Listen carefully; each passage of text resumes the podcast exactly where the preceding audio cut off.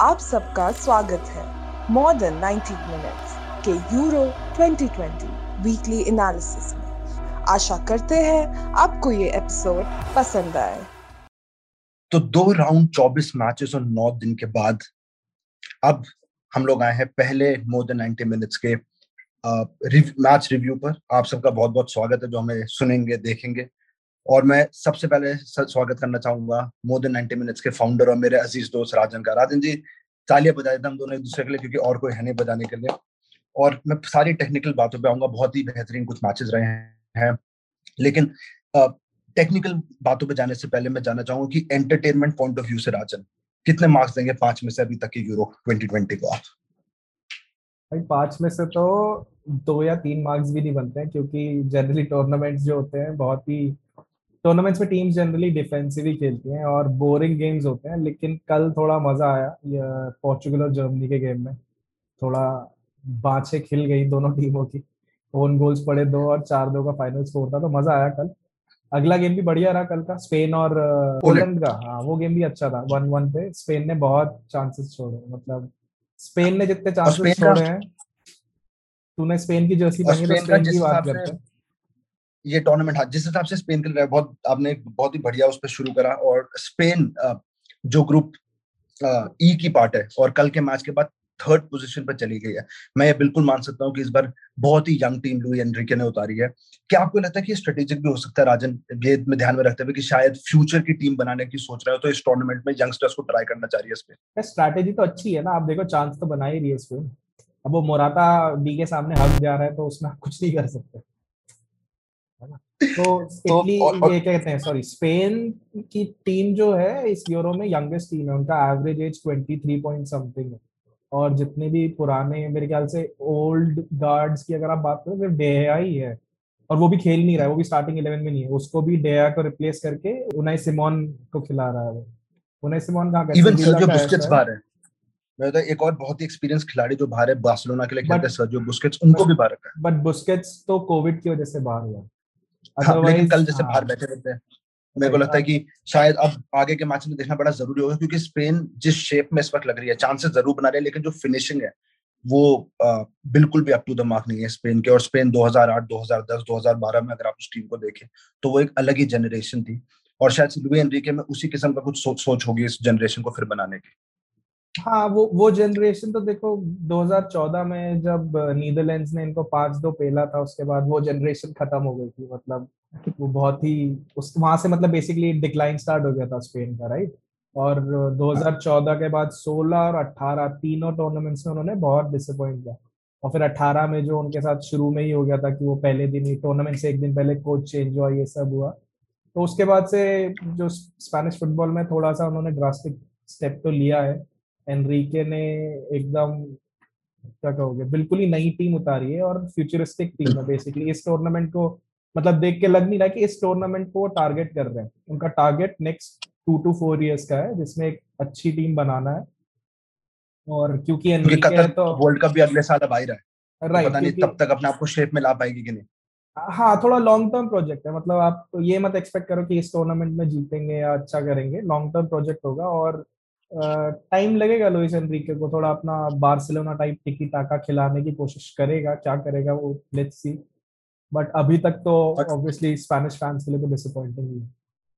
और जो आपने मेंशन किया शुरू में कि ये बिल्कुल बात है नहीं कि चांसेस नहीं बना रही है स्पेन, ने चांसेस कल भी बहुत बनाए, कल एक पेनल्टी भी मिली, और पेनल्टीज के बारे में भी हम बात करेंगे क्योंकि टूर्नामेंट दो चीजों के लिए बहुत जाना जा रहा है। एक तो पेनल्टी मिसेस के लिए, जिस किस्म की और जिस लेवल की पेनल्टी मिसेस हुई है, और दूसरा ओन गोल्स के लिए। और पोर्चुगल का कल का मैच एक बहुत बड़ा उसका एग्जांपल है, दो दो ओन गोल शुरू में रोनाल्डो ने पहले स्कोर किया, और पोर्चुगल के बारे में भी हम बात करेंगे और जर्मनी के बारे में भी। लेकिन मुझे लगता है शुरू करना चाहिए पहले ग्रुप से, जो ग्रुप है जिस ग्रुप में पूरी तरीके से इटली ने डोमिनेट करा है, और दो मैचेस अब तक खेल चुकी है, पहला स्विट्जरलैंड के एक स्विट्जरलैंड के अगेंस्ट और एक टर्की के अगेंस्ट, और दोनों मैचेस में थ्री जीरो थ्री जीरो टीमों को हराया और दूसरी टीम को मौका नहीं दिया। टर्की के मैच में तो मैं फिर भी कहूंगा कि टर्की ने फर्स्ट हाफ में काफी रोक के रखा इटली को इन टर्म्स ऑफ स्कोरिंग, दो अटैक पूरा और पोजीशन पूरी इटली की थी। लेकिन ऐसा इस बार करा क्या है इटालियन टीम ने कि इतने ज्यादा लीथल नजर आ रहे हैं ग्राउंड पर? आज इटालियन टीम को इस टूर्नामेंट में स्टार्टिंग से ही अंडरडॉग्स माना जा रहा था, डार्क हॉर्सेस, लेकिन इटली की टीम जो है इट्स क्या कहते हैं यूरोपियन पावर हाउस है ना, बिगेस्ट टीम्स। अगर आप यूरोप की लोगे तो Spain, Italy, France, England, Germany ये हमेशा टॉप पे रहते हैं। बट इटली और नीदरलैंड्स जो है पिछले कुछ साल से उनका फॉर्म बोलो या टाइम अच्छा नहीं चल रहा। In fact Italy if I remember last world cup में क्वालिफाई भी नहीं करा था, राइट। रोबर्टो मांचिनी बहुत एक्सपीरियंस और बढ़िया कोच है। और इटली की भी अगर आप टीम देखोगे तो कोई भी स्टार प्लेयर नहीं है उसमें, और ऐसा भी नहीं कर रहा है वो जैसे लुइस एनरिके एक फ्यूचरिस्टिक प्रोजेक्ट टाइप का लग रहा है लुइस एनरिके का, वैसा भी नहीं है। बट बहुत ही अच्छी टीम है इटली की, वेल ड्रिल्ड टीम। उसको बेसिकली एक तरह से उसको कॉम्बिनेशंस पता है, अपने स्टार्टिंग इलेवन पता है, गेम प्ले सेट है। वेराटी जो इनका क्या कहते हैं सेंट्रल मिडफील्डर था वो खेल भी नहीं रहा है टीम में, और चीरो इमोबीले है वेटरन स्ट्राइकर एक तरह से, ना यंग है ना मतलब वेटरन ही है, ओल्ड ही है, बट उसको भी अच्छे फॉर्म में है। और पहली बार इमोबीले जैसे प्लेयर्स जो है अपने डोमेस्टिक फॉर्म को इंटरनेशनल स्टेज पे एक्चुअली रेप्लीकेट कर रहे हैं, वरना इटली जनरली स्ट्राइकर्स या फ्लूइड फ्लो के लिए जानी नहीं जाती। Italy is more defensive pragmatic team. Robert मान, रोबर्टो मांचिनी ने बहुत अच्छे तरीके से वेल ड्रिल्ड टीम बनाई है इस बार। और ग्रुप गेम्स में जैसे हम चीरो के बारे में बात करें, उनके साथ इंसिग्ने और वेराटी मेरे को लगता है बहुत ही जबरदस्त साथ दिया। इंसिग्ने को देखा है टीम में कितना छोटा है, पांच फीट चार इंच से भी छोटा लगता है बहुत, लेकिन उनका गेम मेरे को लगता है कि इस पौधे में सबसे बड़ा चल रहा है इस पर, राइट। नहीं इंसिग्ने बहुत अच्छा खेल रहा है, इंसिग्ने का क्लब फॉर्म भी अच्छा रहा है पिछले एक दो सीजन से।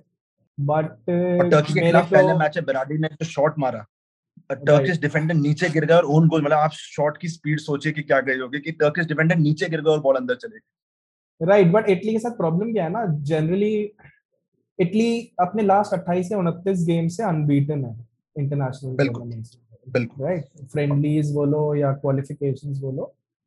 प्रॉब्लम क्या है टूर्नामेंट्स में, जनरली आप वर्ल्ड कप और यूरोस देखो, जो टीम स्टार्ट अच्छा करती है ना वो ज्यादा आगे तक जा नहीं पाती, खराब बहुत करती है। तो ये एक क्या बोल रहे हैं टोटका हो सकता है इटली के लिए। दूसरा देखो उनका ग्रुप भी बहुत आसान रहा है, आप स्विट्जरलैंड और टर्की की बात करो, दोनों इजी टीम्स। वेल्स भी, वेल्स ने सरप्राइज करा एक्चुअली सबको। वेल्स लोग एक्सपेक्ट नहीं कर रहे थे क्योंकि टर्की की टीम अच्छी थी और स्विट्जरलैंड की जो टीम है, स्विट्जरलैंड की टीम भी बड़ी सॉलिड uh, रहती है। मतलब एज इन स्विट्जरलैंड अपने ग्रुप स्टेजेस जनरली क्वालिफाई कर जाता है, भले राउंड सिक्सटीन क्वार्टर फाइनल्स में हार गए।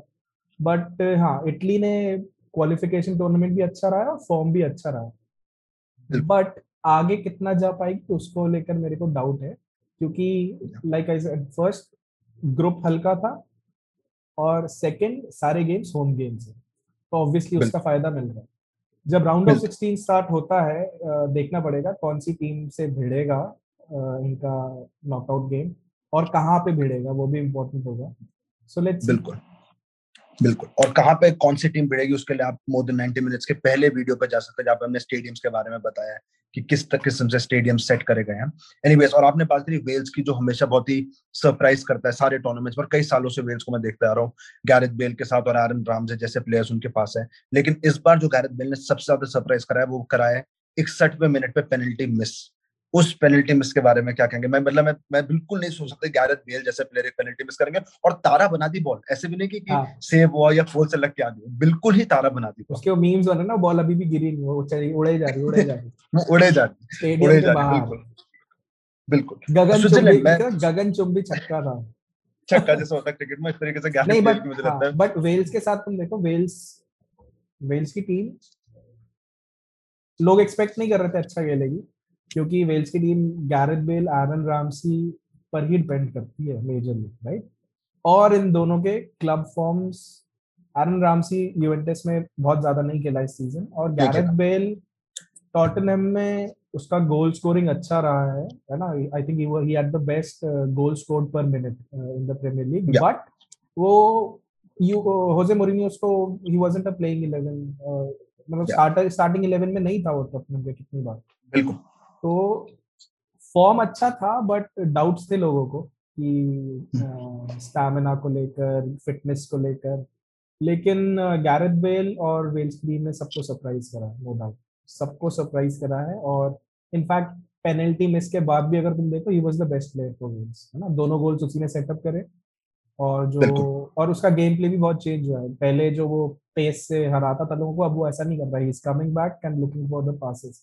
और अब भागने वाले उनके पास गैरेथ बेल नहीं है जो भागता है, लेफ्ट विंग में डैन जेम्स है जो मैनचेस्टर यूनाइटेड का विंगर है, बहुत बढ़िया पेस है बंदे पे, बट उसकी पासिंग और फिनिशिंग बहुत बुरी है, बट पेस है बंदे पे, वो पूरा पिच स्ट्रेच स्ट्रेच कर जाता है पूरी। लिवरपूल का बंदा है हैरी विल्सन, वो भी बहुत अच्छा है।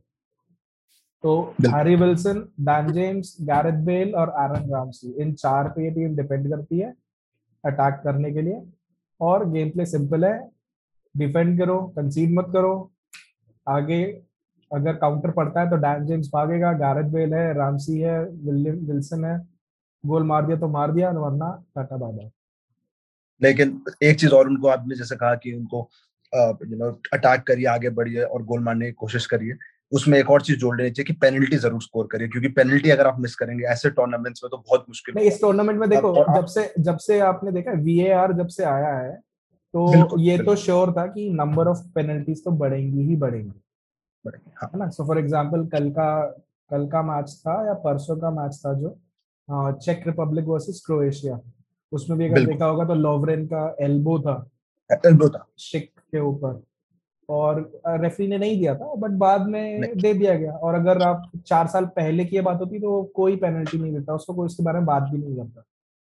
बिल्कुल, तो वीएआर की वजह से नंबर ऑफ पेनल्टीज तो बहुत बढ़ेंगी अब टूर्नामेंट्स में, ये तो फैक्ट है। बिल्कुल, और जिस तरह से नंबर ऑफ पेनल्टीज बढ़ेंगी, पहला गोल कैंसिल हुआ वार की वजह से, करेक्ट, बहुत पहले जर्मनी ने स्कोर कर दिया था, करेक्ट। और वार की वजह से सबसे अच्छा गोल अगर याद होगा तो किलियन एम्बापे ने जर्मनी के अगेंस्ट मारा था, बिल्कुल बहुत बढ़िया गोल था, लेफ्ट साइड पे अकेले ले गया था, अकेले कट बैक करा, सीधा सेकंड पोस्ट फार पोस्ट पे मैनुअल नॉयर को बीट करा, बट मार्जिनल ऑफसाइड से वो भी कैंसिल हो गया। बिल्कुल बिल्कुल, एक तो ये ऑफसाइड का मुझे लगता है जो रूल है कि बॉडी हल्की सी आगे निकल जाती है, एक थोड़ा सा बूट आगे निकला होता है एकदम, क्योंकि टेक्नोलॉजी आ गई है तो वो एकदम पकड़ लेता है। और अनफॉर्चुनेट जैसे आपने बताया एम्बापे के साथ वही, सबसे सबसे बुरा ऑफसाइड रूल के साथ ये है कि ऑफसाइड को एज इंस्टेंटली फ्लैग नहीं किया जाता, वो गेम होने देते हैं और उसके बाद चेक करते हैं बात करते हैं। उसकी वजह से बहुत प्रॉब्लम है लोगों को, क्योंकि कई कमेंटेटर्स या एनालिस्ट कहते हैं कि इस वजह से क्या होता है,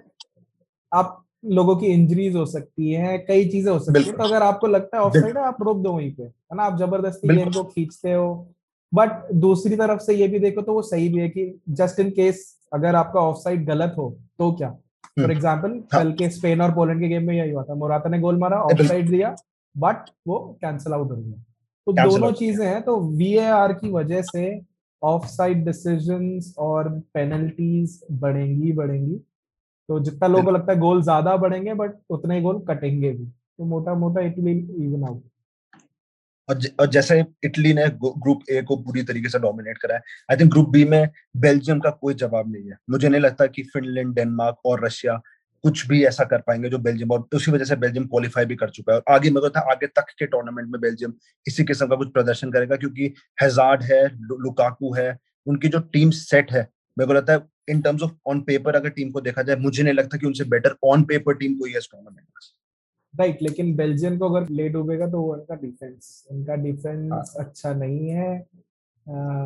जो प्लेयर्स हैं आपके स्पेशली वर्मालिन और टोबी अल्डरवाइल्ड, दोनों wrong side of the age bracket है, मिड थर्टीज में है अपने, so they don't have the legs.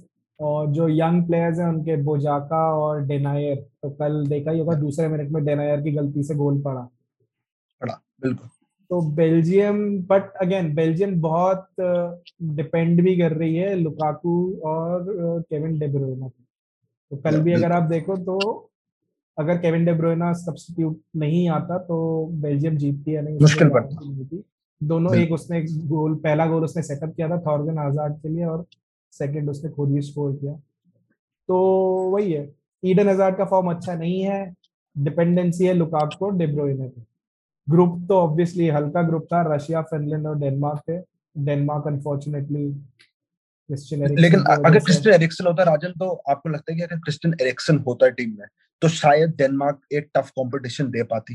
Definitely definitely अगर क्रिस्टियन एरिक्सन वो इंसिडेंट नहीं हुआ होता तो आई एम श्योर फिनलैंड के अगेंस्ट हारते नहीं, जीतते या नहीं जीतते वो अलग चीज थी, बट हारते तो नहीं। और जो दूसरा बहुत अनफॉर्चुनेट मुझे लगता है फुटबॉल के लिए और इस टूर्नामेंट के लिए डेनमार्क की आई थिंक शुरुआत ही बहुत इफ यू से नेगेटिव किस्म की हो चुकी है, बहुत बुरा कोलैप्स क्रिस्टियन एरिक्सन का, और उसके बाद लेकिन जिस किस्म से उनको He was the main player. तो आपका जो गेम प्लान होता है, जो स्ट्रैटेजी होती है, जो टैक्टिक्स होती है, वो बिल्कुल चेंज हो जाती है। तो आप मेन प्लेयर, आप बेल्जियम में से आप केविन डे ब्रुयने को हटा दोगे तो केविन डे ब्रुयने शायद अगर नहीं होता तो आप डेनमार्क से नहीं जीतते। तो सेम चीज एरिक्सन के साथ, एरिक्सन को आपने हटा दिया तो आप डेनमार्क की टीम काफी कमजोर है। लेकिन बहुत ही जबरदस्त किस्म का सपोर्ट और wishes all around the world मिला, स्टेडियम में बल्कि मिला। रोमेलो लुकाकू ने अपना गोल उनको डेडिकेट किया। uh, कल मैंने देखा कि केविन डी ब्रॉन्डे ने भी स्कोर किया, लेकिन जिस जहां पे वो कोलैप्स करते वहीं जाके काम डाउन सेलिब्रेशन करा। और फिर फिनलैंड और डेनमार्क के मैच में जिस तरीके से उनका नाम चैंट किया गया, फिनलैंड uh, के फैंस और डेनमार्क के फैंस, आई थिंक ये फुटबॉल की बहुत खूबसूरती है कि चाहे कुछ भी हो, किसी भी किस्म का मैच चल रहा हो, लेकिन अगर क्योंकि सबको फुटबॉल पसंद है और क्रिस्टियन एरिक्सन इंटरनेशनल सुपरस्टार है, अराउंड द ग्लोब उन्हें पसंद किया जाता है। तो जैसे उनके साथ ये हादसा हुआ, फुल सपोर्ट उनको मिला दुनिया भर से। ये तो है, I mean football fans generally आप पर्सपेक्टिव रखते हो, आप फुटबॉल फैंस को कोई भी इन लाइफ आपके पास एक पर्सपेक्टिव होना चाहिए। End of the day it's just a game, है ना, not a matter of life and death. तो बंदे की यार उसके साथ जो हुआ बड़ा स्ट्रेंज था, कुछ पता ही नहीं था क्या हो रहा है क्या नहीं हो रहा है। और बहुत ही अनफॉर्चुनेट न्यूज है कि शायद अब आगे ना खेल पाए अपने इस स्थिति की वजह से, ना ये टूर्नामेंट और शायद फुटबॉल भी ना खेल पाए। आइए बढ़ते हैं अगले ग्रुप की तरफ राजन, जो शुरू में तो पता नहीं चल रहा था कि क्या होगा इस ग्रुप में, लेकिन बाद में नेदरलैंड्स ने जिस किस्म की परफॉर्मेंस दी है, अपने आप को क्वालिफाई करा है, नॉकआउट स्टेजेस में अपने आप को पहुंचा चुके हैं, दो मैचेस खेले और दोनों जीता है। लेकिन यूक्रेन और ऑस्ट्रिया दो और टीम्स है इस ग्रुप में जिनके बीच में एक वो टसल रहेगी कि सेकंड पोजीशन पर कौन जाएगा। नॉर्थ मैसेडोनिया ने कोशिश अच्छी करी, टीम एलियोस्की के अलावा मुझे नहीं लगता कि ऐसा कोई खिलाड़ी था जो इनको आगे तक लेके जाता, लेकिन नॉर्थ मैसेडोनिया इस वक्त दो मैचेस खेले, दोनों हारी है। यूक्रेन और ऑस्ट्रिया में, और यूक्रेन की टीम की मैं दाद दूंगा, यार्मोलेंको जो उनके पास खिलाड़ी है इस वक्त, अलग ही लेवल पे इस टीम को आगे बढ़ा के लेके जा रहे हैं। ऑस्ट्रिया के साथ जब खेले और या फिर वो चाहे उसके अगेंस्ट भी खेले नेदरलैंड्स के, बहुत टफ कॉम्पिटिशन दिया है। तो आपको क्या लगता है ऑस्ट्रिया और यूक्रेन में से कौन सेकंड पोजीशन पे ज्यादा चांसेस है क्वालिफाई करने के? टफ कॉल है, मेरे ख्याल से यूक्रेन को क्वालिफाई कर जाना चाहिए, बट यू नेवर नो। अगला मैच ही उनका है, ऑस्ट्रिया और यूक्रेन ही अब हेड टू हेड जाएंगे। uh, मेरे हिसाब से कल हम लोग मंडे को शायद साढ़े नौ बजे uh, उनका मैच है, तो उससे काफी चीजें क्लियर होंगी। सही कह रहे हो, बट आप देखो दोनों के गोल डिफरेंस जीरो जीरो है, ठीक है, बिल्कुल गोल फॉर भी सेम है, गोल अगेंस्ट भी सेम है, करेक्ट, सब कुछ बिल्कुल ऑन पेपर एकदम सेम है। बट कहीं ना कहीं मेरे को लगता है कि Ukraine has a good team. I मेरे को मैं मेरे को लग रहा है यूक्रेन जाएगी, uh, मेरे को लगता है यूक्रेन जीत जाएगी। लेकिन अगर यूक्रेन या ऑस्ट्रिया में से कोई जीतता है या नहीं, अगर ये ड्रॉ भी खेलते हैं तो जो क्वालिफिकेशन का फॉर्मेट uh, है जिसमें आप third top four third place teams भी आगे जाएंगी, उसमें से मेरे को लगता है कि यूक्रेन और ऑस्ट्रिया दोनों ही नेक्स्ट राउंड तक जाएंगे, मेरे को ऐसा लग रहा है। क्योंकि टीम ऑस्ट्रिया की भी बहुत जबरदस्त, डेविड अलाबा उनके पास है और बहुत ही बेहतरीन तरीके से बहुत बढ़िया लीडरशिप दिखाई है अभी तक। करेक्ट, ऑस्ट्रिया की टीम अच्छी है, ऑस्ट्रिया की टीम में थोड़े बेटर नोन प्लेयर्स हैं अगर आप ये बोलोगे, बिल्कुल है ना, जैसे आपका अर्नाटोविच हो गया और डेविड अलाबा है। तो ऑस्ट्रिया की टीम में प्लेयर्स अच्छे हैं, बट यूक्रेन की टीम में यार्मोलेंको के अलावा हमने शायद किसी का नाम नहीं सुना होगा, but Ukraine has a good solid team and Ukraine भी अच्छी। मुझे लगता है कभी-कभी बहुत सारे सुपरस्टार भी एक टीम में हो जाए तो वो भी प्रॉब्लमेटिक होता है, और उस सुपरस्टार जो कॉम्बिनेशन उसके बारे में हम बात करेंगे अगले ग्रुप में, क्योंकि अगले ग्रुप में ऐसी दो टीम है जिनमें एक्चुअली अच्छे सुपरस्टार्स है, लेकिन दोनों टीम थोड़ा निराश किया इस बार टूर्नामेंट में। और मैं बात कर रहा हूँ इंग्लैंड और क्रोएशिया की, दोनों टीम्स में प्लेयर बहुत अच्छे, लूका मॉड्रिच आपके पास, पेरिसिच वहां पे क्रोएशिया में, खैर इंग्लैंड की तो मैं बात ना ही करूं क्योंकि हैरी केन, रहीम स्टर्लिंग, आप नाम लीजिए इंग्लिश प्रीमियर लीग के बड़े से बड़े खिलाड़ी और वो इस टीम में। लेकिन परफॉर्मेंस वाइज कल आप इमेजिन करें स्कॉटलैंड जैसी टीम ने, और मैं स्कॉटलैंड को सबसे पहले तो बहुत दाद देना चाहूंगा, उन्होंने बिल्कुल भी नहीं इंग्लैंड को कुछ करने दिया टूर्नामेंट में और बिल्कुल रोक के रखा। इंग्लैंड और क्रोएशिया के बारे में राजन आपकी क्या सोच है, क्या करना चाहिए? क्योंकि इस हिसाब से चलते रहे तो शायद क्वालिफाई कर देंगे, लेकिन नॉकआउट स्टेजेस में मुझे नहीं लगता उससे आगे बढ़ पाएंगे। I think England one of the favourites है, ऑब्वियसली, और इसलिए भी है क्योंकि सेमीफाइनल और फाइनल इंग्लैंड के होम ग्राउंड में हुआ, लेकिन इंग्लैंड का होम ग्राउंड में परफॉर्मेंस बहुत अच्छी रही नहीं। exactly. और कल का भी जो गेम था, परसों का गेम जो था इंग्लैंड और स्कॉटलैंड का, वेम्बली में ही था, और इंग्लैंड के पास जो प्लेयर्स हैं उस हिसाब से जिस तरह से गैरेथ साउथगेट उसे खिला रहे हैं वो कहीं ना कहीं उनके बेस्ट प्लेयर्स को सूट नहीं कर रहा है गेम प्लान। आप अगर हैरी केन को देखें और स्टर्लिंग को देखें, जनरली ये दोनों प्लेयर्स जो है specially they will thrive on space behind defenders, है ना। स्टर्लिंग स्पेशली, स्टर्लिंग हमेशा रन लेता है, और हैरी केन भी टॉटनहम की जिस टीम से खेलता है वो लोग पिछले लास्ट डेढ़ साल से एटलीस्ट आप देखो तो होजे मोरिनी के अंदर काउंटर पे ही खेल रहे हैं। बिल्कुल। और उस होजे मोरिनी से पहले भी जब पोचेटिनो उनके कोच थे तब भी फास्ट ट्रांजिशंस पे ही उन लोगों का फोकस रहता था, जिसमें आपके ह्यूमिन सॉन्ग और हैरी केन काउंटर पे जनरली अच्छे कॉम्बिनेशन बना के गोल मारते। इंग्लैंड जिस तरह से खेल रही है पोजीशन बेस्ड, और वो काफी डिफेंसिव खेल रही है, और जो गेम प्लान है वो मेरे को लगता नहीं हैरी केन को सूट कर रहा है। और Harry Kane is suppose to be your main player, right. For example अगर आप बेल्जियम को देखें तो बेल्जियम लुकाकू के स्ट्रेंथ्स के अकॉर्डिंग खेलेगी, है ना। इटली अगर खेल रही है तो इमोबिले और इंसिग्ने के स्ट्रेंथ्स पर खेलेगी, बट इंग्लैंड अपने किस प्लेयर के स्ट्रेंथ के अकॉर्डिंग खेल रही है वो क्लियर नजर नहीं आ रहा है, तो थोड़ा गड़बड़ लग रहा है मेरे को मामला। क्रोएशिया के अगेंस्ट भी बहुत अच्छा नहीं खेल रही थी इंग्लैंड की टीम, ऐसा नहीं है कि बहुत चांसेस बनाए हो। लकीली वो केविन फिलिप्स ने एक अच्छा रन लिया, दो तीन प्लेयर्स को ड्रिबल करके एकदम तो कहते हैं ना प्लेट पे परोस के दिया गोल रेंज स्टर्लिंग को, तो वो पड़ गया पड़ गया ठीक है, बट इंग्लैंड की टीम भी अभी तक बहुत अच्छा तो नहीं खेल रही। और रहीम स्टर्लिंग जिनके ऊपर काफी हीट थी टूर्नामेंट शुरू होने से पहले, काफी लोगों ने कहा कि क्यों इंग्लैंड के स्क्वाड में भी लिया गया उनको, उन्होंने क्रोएशिया के अगेंस्ट बचाया गोल मार के, जैसे कहा कि प्लेट पे परोस दिया। स्क्वाड में तो उसका बनता था, बट प्लेइंग इलेवन में उसे रहना है या नहीं वो बड़ा ही कंट्रोवर्शियल है। गैरेथ साउथगेट जनरली जाने जाते हैं लॉयल्टी के लिए अपने, तो उनके जो प्लेयर्स होते हैं उनको खिलाते हैं जिनको ट्रस्ट करते हैं। तो अगर आप फॉर्म की बात करो तो फॉर एग्जाम्पल जेडन सैंचो नहीं खेल रहा है, जैक ग्रीलिश नहीं खेल रहा है, मार्कस राशफोर्ड ठीक है फाइन, मार्कस राशफोर्ड का भी क्लब फॉर्म बहुत अच्छा तो नहीं रहा है, बट और जनरली मार्कस राशफोर्ड को as a impact substitute Gareth Southgate लाता है हमेशा। बट मेन प्रॉब्लम ये है कि जो मिडफील्ड में सब लोग एक्सपेक्ट कर रहे थे एक डिफेंसिव मिडफील्डर खेलेगा, डेक्लन राइस से जॉर्डन हेंडरसन, राइस का फॉर्म अच्छा रहा है, बट गैरेथ साउथगेट दो दो डिफेंसिव मिडफील्डर्स खिला रहा है, वो डेक्लन राइस के साथ केविन फिलिप्स को भी खिला रहा है, राइट। और टीम में चेंजेस भी बहुत हो रहे हैं। फॉर एग्जाम्पल आपने आपके पास तीन राइट बैक्स हैं, एक Kyle Walker, Trippier and Reece James, और पहले गेम में ट्रिपियर को लेफ्ट बैक खिलाया, सेकंड गेम में ना ट्रिपियर को खिलाया ना वॉकर को खिलाया, रीस जेम्स को ले आया। तो स्ट्रैटेजी क्या है, क्या करना चाह रहे हैं मेरे को मतलब समझ नहीं आया, बड़ा ही वियर्ड कॉम्बिनेशंस चूज कर रही है England Gareth Southgate. But you never know, generally teams जो शुरू अच्छा नहीं करती हैं वो आगे तक जाती हैं, और जनरली जो कब क्लिक कर जाए हमें पता नहीं, करेक्ट। और एक एक गेम में अगर अच्छा क्लिक कर जाए इंग्लैंड तो फॉर एग्जांपल एक गेम में अगर हैरी केन स्कोर करता है तो फॉर्म में वापस आ जाएगा, सब कुछ सही हो जाएगा, तो you never know. So pragmatism जो होता है टूर्नामेंट्स में जनरली रखा जाता है, इंटरनेशनल टूर्नामेंट्स में टीम्स जनरली डिफेंसिव होकर ही खेलती हैं। इंग्लैंड का एक सिंपल सा गोल है, the first target is to get out of the group stages, right. तो उसके लिए उनके पास अभी चार पॉइंट्स हैं, नेक्स्ट गेम उनका चेक रिपब्लिक का है, उनको सिंपली ड्रॉ करना है और नेक्स्ट राउंड पे जाना है।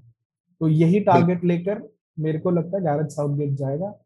चेक रिपब्लिक और इंग्लैंड का जो मैच होने वाला है I think it would be a done, क्योंकि okay. दोनों टीम्स को ड्रॉ करना है एंड दोनों टीम्स ड्रॉ करके नेक्स्ट राउंड में पहुंच जाएंगे। It's as simple as that, है ना। तो वो परम्यूटेशन कॉम्बिनेशंस बन रही है।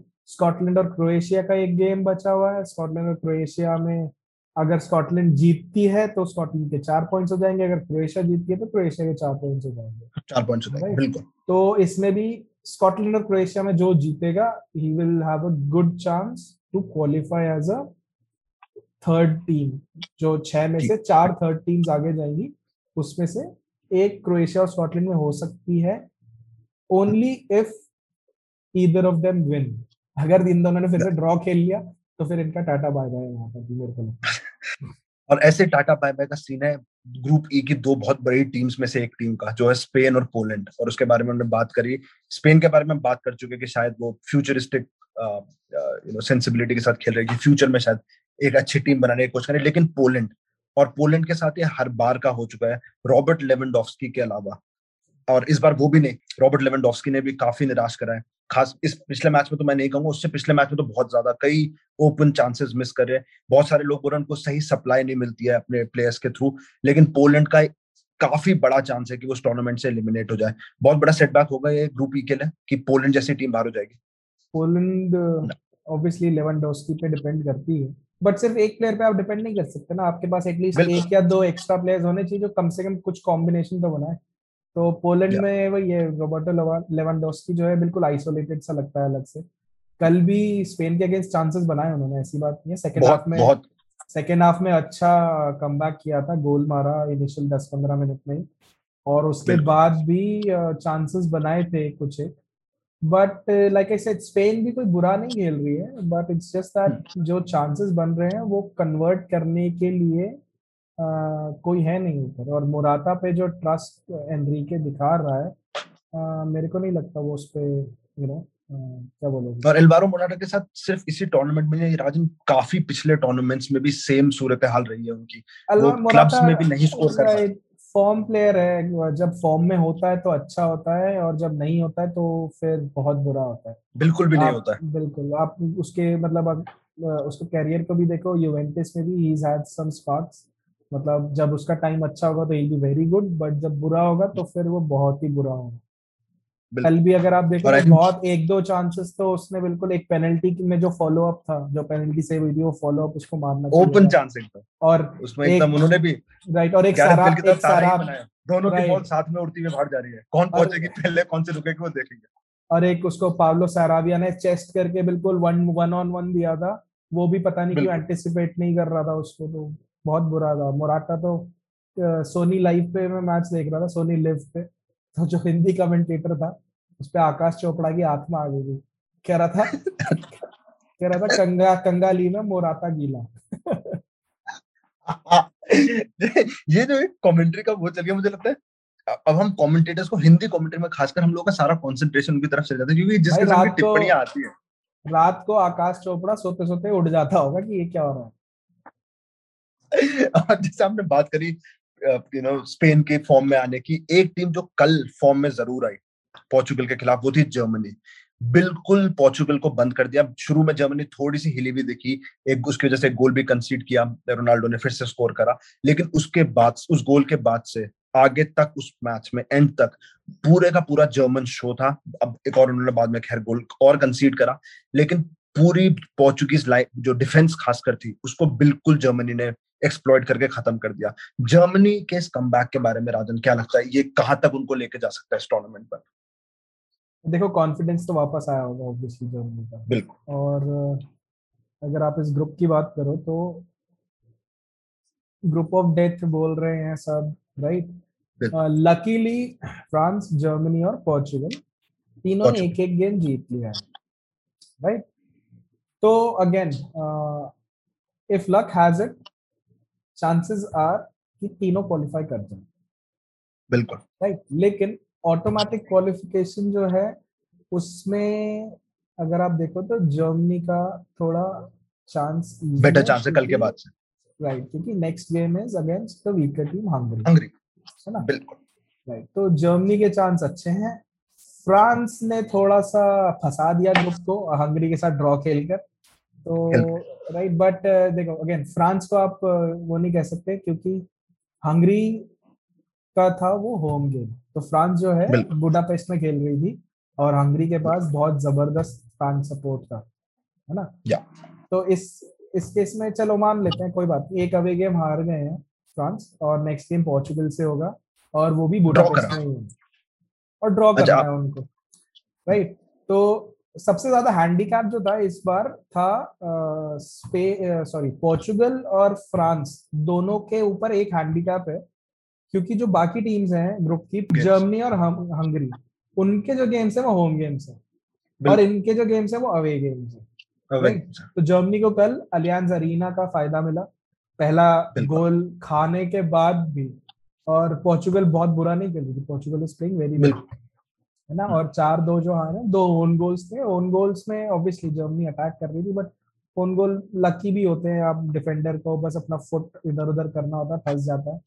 मतलब बहुत फाइन मार्जिन्स हैं। और याद करना लास्ट ईयर दो हज़ार सोलह यूरोज में भी पोर्चुगल ऑटोमेटिक ग्रुप से क्वालिफाई नहीं कर रही थी, बिल्कुल नहीं करते, आखिर में जीती। हाँ, और बेस्ट ऑफ फाइव मतलब बेस्ट थर्ड प्लेस टीम्स में से एक बन के आगे गई थी और टूर्नामेंट जीती थी।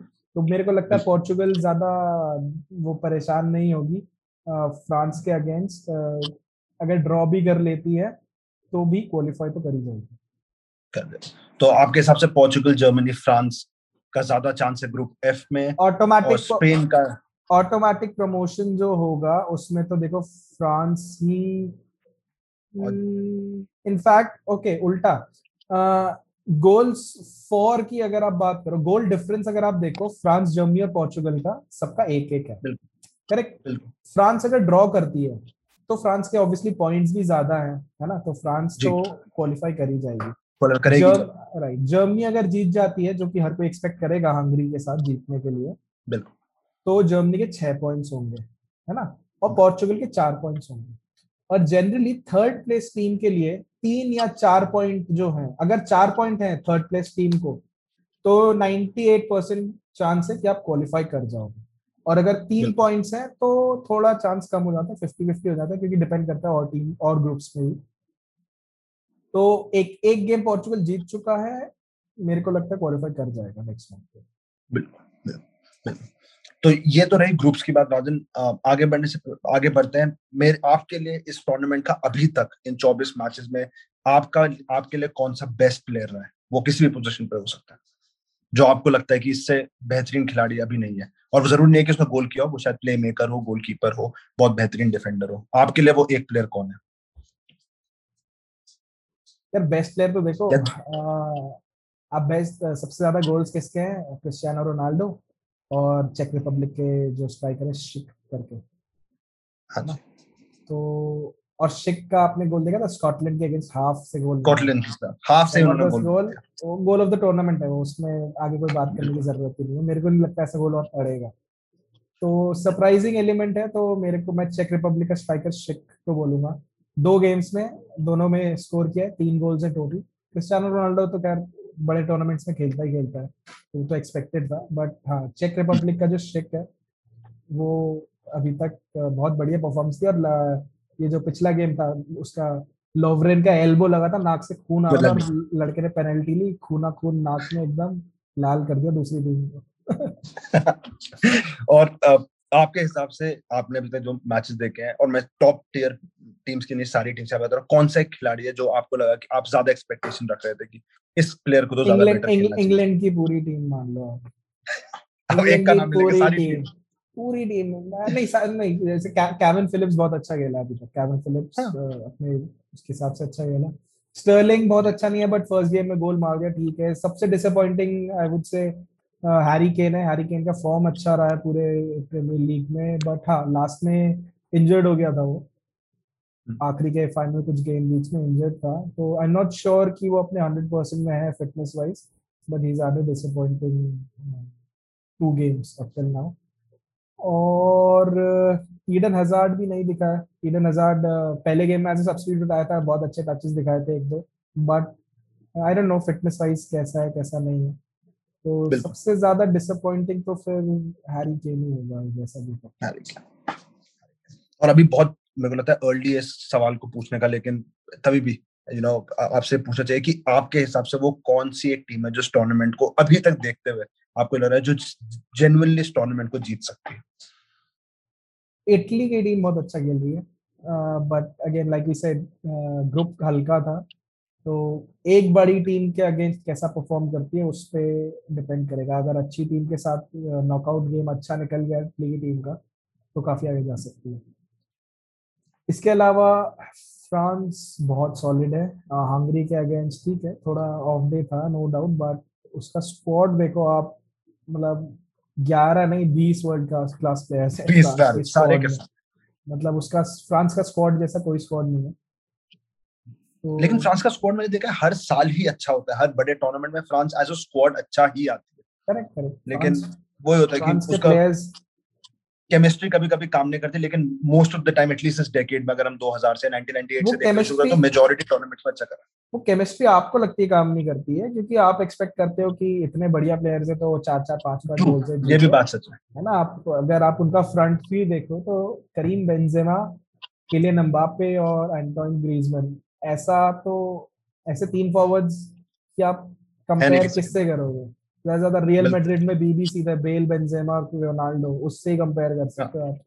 तो इस तरह का कॉम्बिनेशन आपको इंटरनेशनल नेशनल टीम में मिले ऐसा बहुत मुश्किल है। तो और फिर आप बैक मिडफील्ड में अगर देखो पॉल पॉगबा और N'Golo Kante world class players, तो फ्रांस हंसते एंगोलो कांटे सबको सामने वाली टीमों को रुला के रखते हैं, हमेशा चेहरे पर एक स्माइल रहती है। वो कहते हैं ना एक बंदे एक खेलता है एक है बट तीन की जगह लेके रखता है। बिल्कुल तीन की जगह मेरे को लगता नहीं कि मिडफील्ड में और किसी खिलाड़ी की जरूरत पड़ती है फ्रांस को, क्योंकि एंगोलो कांटे जो उनके पास है, N'Golo Kante is one of the reasons कि Paul Pogba plays better for France than Manchester absolutely, क्योंकि उसको फ्रीडम मिलती है थोड़ा आगे जाने की, अपनी डिफेंसिव ब्यूटीज को हल्का सा इग्नोर करके वो आगे एक्सप्रेस करता है अपने आप को। बिल्कुल, जो बहुत जरूरी है आई थिंक, मुझे लगता है पॉल पॉगबा जैसे खिलाड़ी को जितना आगे करे, क्योंकि बहुत ही जबरदस्त खिलाड़ी है, और जब आपके पास आपने जैसे मेंशन किया कि एंगोलो कांटे जैसा मिडफील्ड सपोर्टर सपोर्टिंग मिडफील्डर हो, आपको ज्यादा टेंशन लेने की जरूरत नहीं है। बहुत बढ़िया। तो लेकिन अगर इटली और फ्रांस में से एक टीम चुननी हो राजन, वो कौन सी टीम होगी जीतने के लिए? ये तो आपने दो नाम दिए, एक फ्रांस ही होगी अभी तक, क्योंकि फ्रांस ने जिसको फ्रांस का ग्रुप भी स्ट्रांग है, स्ट्रांग गेम्स होंगे, अगला गेम पोर्चुगल का होगा, अगर क्वालिफाई कर जाती है ग्रुप से जो कि कर ही जाएगी लग रहा है, अगर हार भी जाती है तो भी फ्रांस क्वालिफाई कर जाएगी, उसके पास चार पॉइंट्स हैं। तो बड़े गेम्स पहले ही खेलनी है जर्मनी और पोर्चुगल से, अगर ग्रुप स्टेज के बाहर निकलती है तो France will have the best chance. छब्बीस जून को शुरू होगा मेरे को नॉकआउट स्टेजेस, साढ़े नौ बजे पहला मैच है, और उस छब्बीस से लेकर वो पूरे का पूरा चलेगा तीस जून तक, और उसके बाद क्वार्टर फाइनल्स हमारे फ्राइडे से शुरू हो जाएंगे जो दो जुलाई होगा, और फिर बारह तक ग्यारह बारह तक तो हमें पता चली जाएगा किस टूर्नामेंट को कौन जीतने वाला है। राजन बहुत बहुत धन्यवाद आपका। इस वीडियो को अगर आपको पसंद आए तो इस पर कमेंट करिएगा, इस वीडियो को लाइक करिएगा, इस वीडियो को शेयर करिएगा, और हमारे चैनल को बेल आइकन दबा के सब्सक्राइब करिएगा। थोड़ी सी एडवर्टीजमेंट कर देना चाहिए, और अभी तक की जो भी वीडियोस और वॉइस ओवर आपने देखे हैं उन वीडियोस के बारे में खासकर मैं कहना चाहूंगा वो सब राजन जी की देन है। ये बहुत ही उम्दा अभी तक इन्होंने वीडियोस बनाई है, और अगर आप हमारे चैनल को सब्सक्राइब करेंगे तो आप और इन वीडियोस को देखते रहेंगे। थैंक यू राजन, और फिर से मोर देन नाइन्टी मिनट्स अगले वीक आपके पास आएगा, अगले बात जो हो चुके होंगे मैचेस उनका एनालिसिस लेने के लिए। बहुत बहुत धन्यवाद।